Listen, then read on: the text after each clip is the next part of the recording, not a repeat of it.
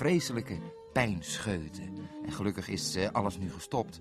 Maar van de week was het nog afschuwelijk. Ah! Oei, nee. Ik zal het je vertellen. Even mijn ogen dicht doen. Ja, zo was het. Achter mijn huisje in het Bosbessenbos, een heel mooi oud huisje is dat, 1726, staat er boven de deur. Achter mijn huisje stonden een paar nieuwe, vlug opgetrokken gebouwen. In het Gleuvelrama, weet je wel, waar we het vorige keer ook over hadden gehad. En naast die gebouwen lag een reusachtig parkeerterrein. En geasfalteerde paden verdwenen het bos in. Overal liepen mensen met cassetterecorders vol dierengeluiden. Woef, woef, woef, woef. Die kon je huren, hè. En voor de deur van een van die nieuwe gebouwen stond een heel groot glazen ei. Een groot ei. En in dat ei brandde een lamp. En onder die lamp renden allemaal kuikentjes heen en weer. En binnen in het gebouw. Ai, als ik er weer aan denk. Ik. Binnen in dat gebouw liepen als pinguïns verklede obers keihard heen en weer. Het zweet gutste van hun voorhoofd. Logisch, een pinguïn hoort hier niet. Veel te warm hier. Aan rijen tafels zaten mensen te eten. Uitsmijters, ze aten ook nog onsmakelijk ook. En hamburgers met een gebakken ei erbovenop. En onbeperkt gekookte eieren eten kon ook in een hoekje. Onbeperkt gekookte eieren eten, mensen, kom hier lekker. Zat al die eieren zo in hun hoofd te proppen. Een enge droom voor een boswachter. Een afschuwelijke droom. En soms heb ik zo'n droom nog wel eens. Vooral als ik mijn vriend Anton Gleuf weer iets heel onnozels zie doen.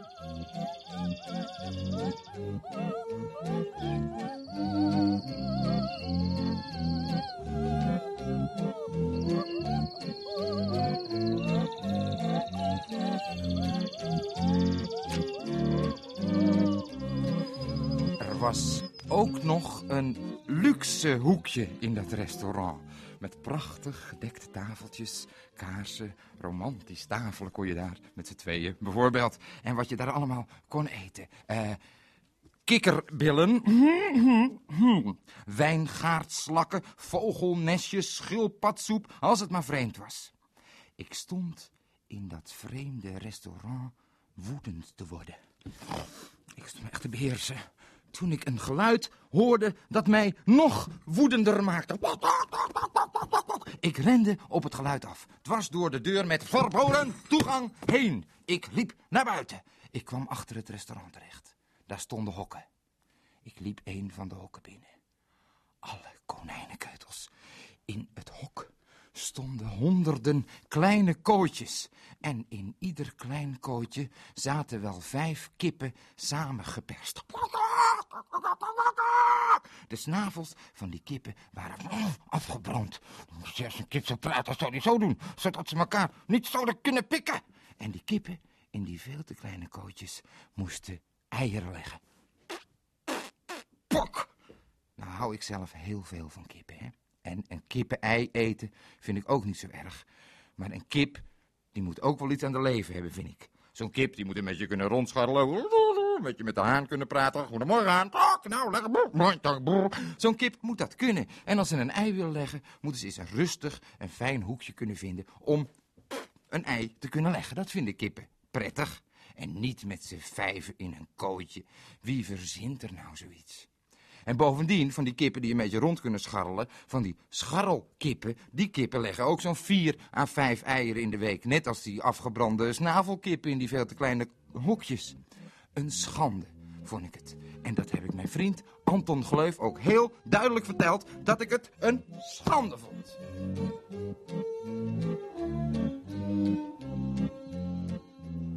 In je boekje kun je een afbeelding zien. Foto's. Foto's van een kip die lekker met elkaar in een hokje, lekker ruim. En foto's van kippen in andersoortige hokken. Kijk er maar even naar. In je boekje op bladzijde... Oh, ik, ik durf even niet te kijken hoor. Op bladzijde 9 en op bladzijde 7.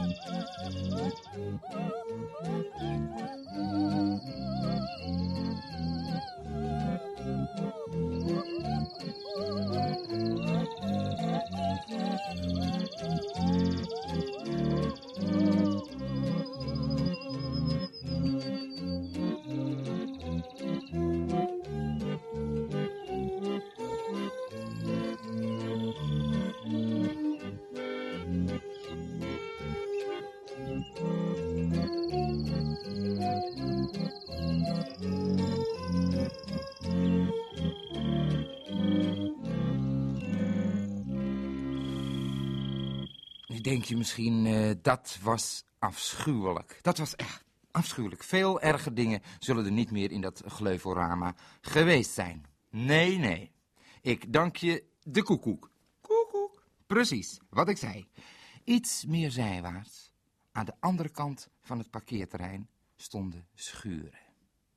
En in één van die schuren stonden smalle houten hokken. Die waren erin getimmerd. En die hokken waren zo smal dat de kalveren die erin stonden geperst niet konden liggen, maar alleen maar rechtop konden staan. Toen die kalfjes één dag oud waren, zijn ze bij hun moeder weggehaald. Ze stonden net nog te drinken, zo de eier.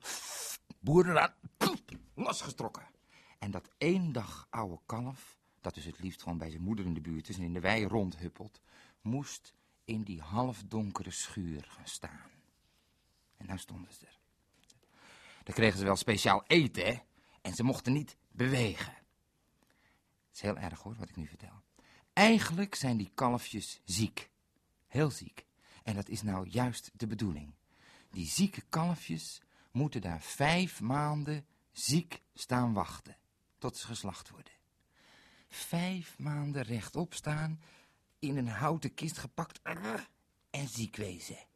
Dan krijg je vlees, wat sommige mensen lekker vinden. Ziek vlees. Ah, heerlijk. Wat eten we? Ziek kalfvlees. Oh, zo'n kistkalf, want zo heet dat, weegt na vijf maanden vier keer zo zwaar als een broertje of zusje dat wel in de wei mocht. En het weegt zo zwaar omdat het nooit heeft kunnen bewegen. Alleen maar stokstijf ziek staan. Na vijf maanden ziet dat kalfje eindelijk het daglicht. Paf, alsof de bliksem in zijn kop schiet. Maar dat duurt maar heel even hoor, want dan is het kalfje al op weg naar het slachthuis. En ik kan daar toch zo vreselijk kwaad om worden. Ik kan. Razend.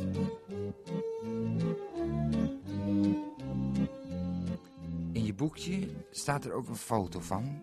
Van een koe in de wei en van kalf. Uh, bladzijde 9. Uh.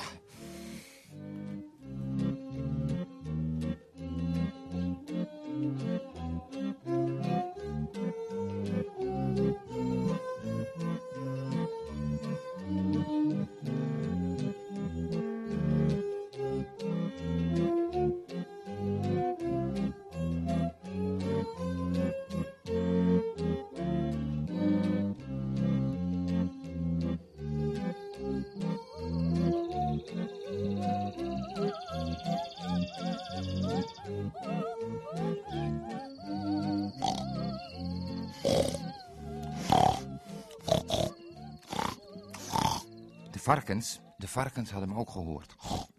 Die stonden ook opgepakt in een hok. Een hok van twee bij drie meter. Dus een beetje smalle slaapkamer is dat, hè, waar een tafel in kan staan en een bed. Meer niet. Zo'n soort hok. Maar er zaten wel tien varkens in. Met z'n tienen in één smalle slaapkamer. Tien varkens in zo'n klein hockey. En geen lekkere zachte vloerbedekking. Hmm, ja, kamerbreed, ja, ach, het is wat klein, maar we hebben toch kamerbreed. Wel, nee. Of geen hooi op de grond, ook niet. Die varkens stonden op ijzeren roosters.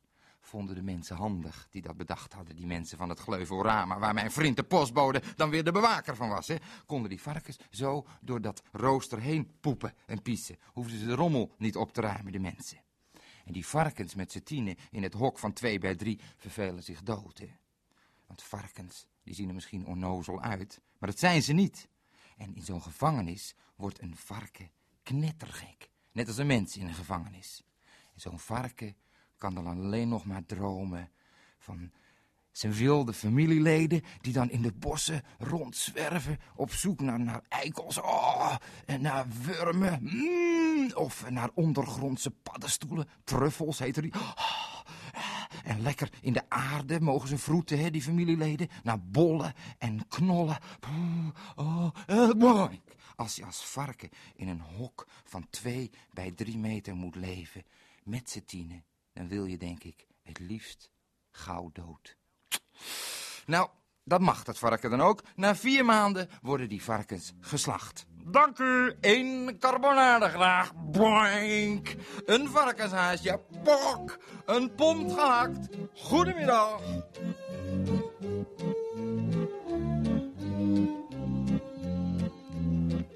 In je boekje dus. Mhm. Kijk maar even, op bladzijde 8 zie je die varkens in een hok. En op bladzijde 7 zie je dat met je vreemde varken, maar dat zijn er twee, uh, in de aarde gewoon lekker, hè? Nou, kijk maar.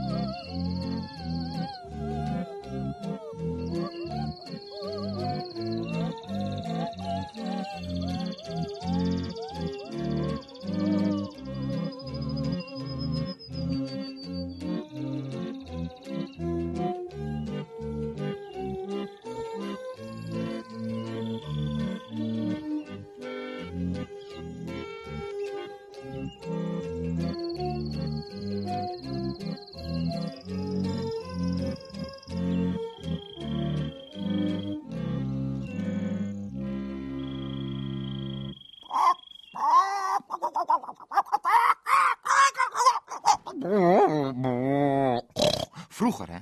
Vroeger liepen alle dieren gewoon los. Net als mensen loslopen, liepen dieren ook los. En tegenwoordig moeten die opeetdieren, want zo kun je ze eigenlijk wel noemen, moeten die leven in groeifabrieken. En daar moeten ze zo weinig mogelijk bewegen. Want bewegen kost energie. Voedsel dus, hè. Dat kost voedsel. En uh, dat moet niet. En bovendien wordt het vlees taai van bewegen. Wat heeft u een taai vlees? Ja, ik ben een topsporter. Nou, die beesten in die hokken, dat zijn geen topsporters. Wij houden niet van taai vlees. Wij vinden dat vlees mals moet zijn. Lekker mals vlees, waar je haast niet op hoeft te kauwen. Met zo weinig mogelijk voedsel en in zo'n klein mogelijke ruimte worden zoveel mogelijk dieren opgefokt. En dat is om het vlees. Aan vlees kun je geld verdienen. Ja, als je die beesten vrij zou laten rondlopen, dan wordt het vlees veel duurder en eigenlijk veel te duur, vinden de mensen. En ik vind, boswachter, ik vind dat het anders moet. Mijn naam is niet voor niets. Ko, de boswachter. Als we allemaal wat meer voor het vlees zouden gaan betalen hè, en wat minder vlees zouden gaan eten, dan kost het ons evenveel en de mensen krijgen ook evenveel geld en dan kunnen de dieren weer vrijuit rond huppelen. Ik hoor ze al zingen, die koeien. Varkens weer lekker in de wei, een beetje vroeten, knobbelen. En als ze dan geslacht worden, dan hebben ze tenminste een prettig leven gehad. En als wij wat minder vlees zouden gaan eten, dan hebben we wat meer plaats over voor gezonde bonen en erten en kaas.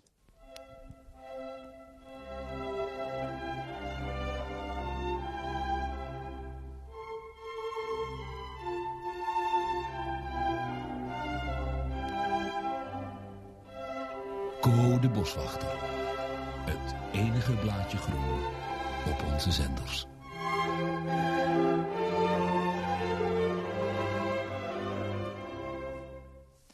Bekijk alles nog maar even rustig in je boekje. Er staan ook wat vragen over uh, dit onderwerp.